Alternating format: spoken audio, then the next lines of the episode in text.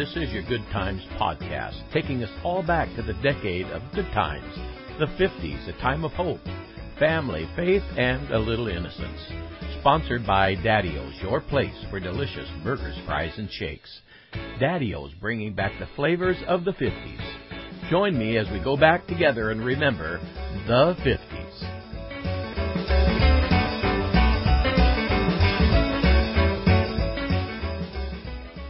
Now for headlines from November in the 1950s.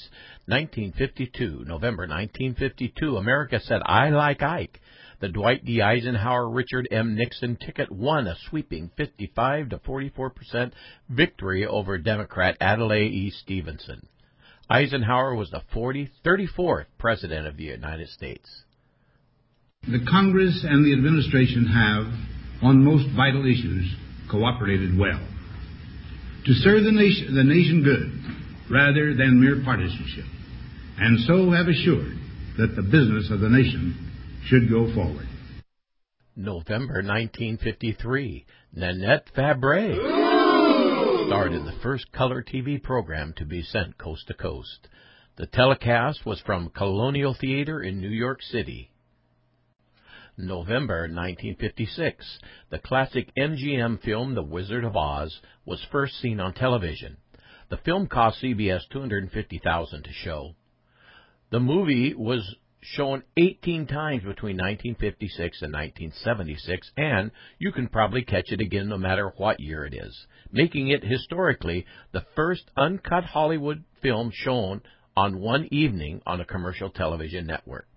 Academy Awards won Best Song, Somewhere Over the Rainbow, Best Original Music Score, but lost Best Picture to Gone with the Wind. Toto, I have a feeling we're not in Kansas anymore. November 1956. After turning down 18,000 names, the Ford Motor Company decided to name their new car the Edsel. After Henry Ford's only son, and of course that was one of the biggest flops in auto history. November 1957. Sam Phillips, owner of legendary Sun Records in Memphis, Tennessee, released Great Balls of Fire by Jerry Lee Lewis. And in November 1959, the Big E, Elgin Baylor of the Minneapolis Lakers, scored 64 points and set a National Basketball Association scoring record.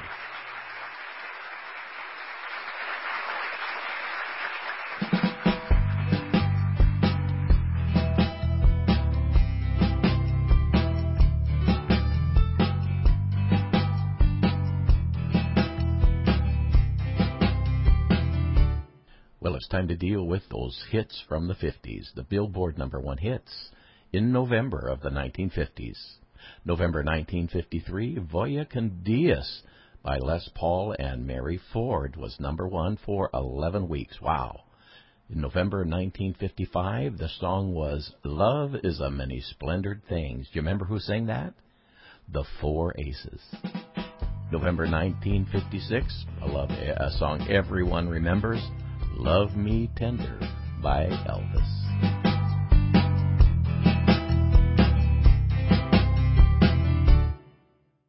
Center stage this month is Barbara Billingsley, who sadly passed away last month, October 16th. She was the TV mom, June Cleaver on Leave It to Beaver, and someone described her this way June Cleaver, the other mom we all loved.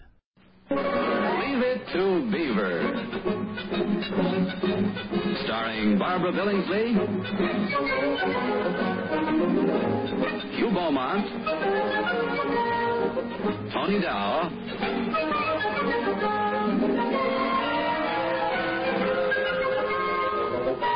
and Jerry Mathers as the Beaver. What a great time it was. The 50s, a great time for families. When you see those sitcoms playing out life in the 50s family, it seemed like scenes from another planet. But family was so different those days, it could really be described as happy days. Born Barbara Lillian Combs in Los Angeles on December 22, 1915, she was raised by her mother after her parents divorced some time before her fourth birthday, and she had an older sister named Elizabeth. Barbara fell in love with drama in the second grade, and during her years at George Washington High School in Los Angeles, she performed in all the school plays. She was voted class queen, and she graduated from George Washington in 1934.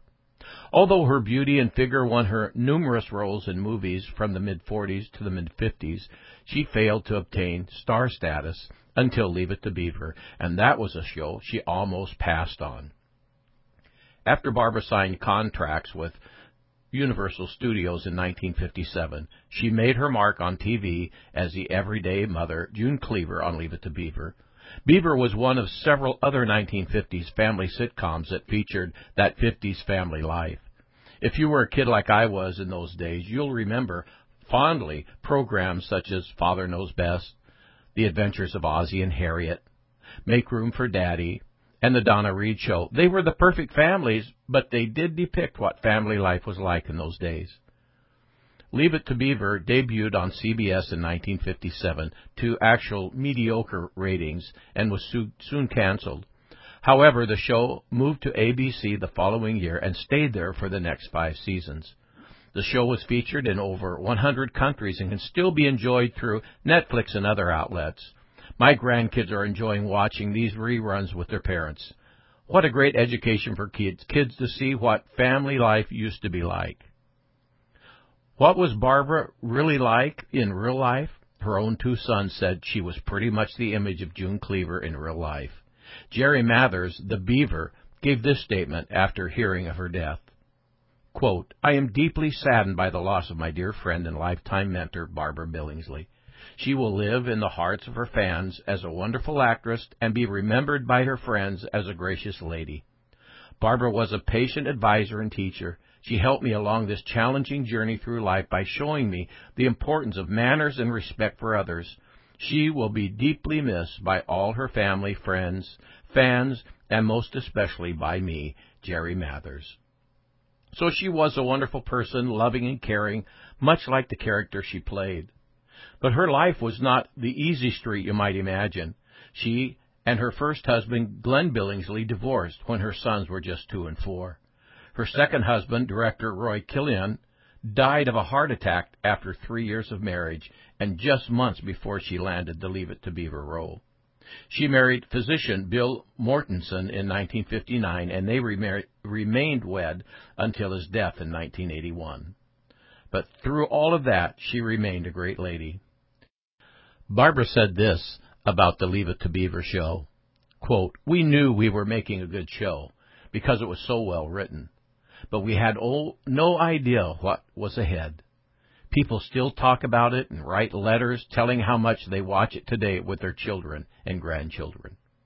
One of the announcements of her death reported, Barbara Billingsley, who played June Cleaver, the warm, supportive mother on the TV series Leave It to Beaver, died at her home in Santa Monica, California today. Billingsley character has been called the perfect stay-at-home 1950s mom. So we honor her, her memory, and what she portrayed, and we sigh, oh, for the happy days.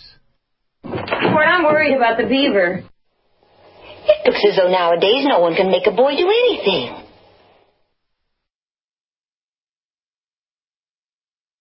Well, that's a good time podcast for November. And remember, we are sponsored by Daddy-O's, your place for burger shakes and fries. Come in and try our new Kansas City chili. It is absolutely delicious. And we're moving into the holiday season this fall, and you need to enjoy one of our new shakes for the season pumpkin pie. It is absolutely delicious. That's Daddy-O's, bringing back the flavors of the 50s to all you daddy-os and cool cats out there, keep it cool, and we'll catch you on the flip side.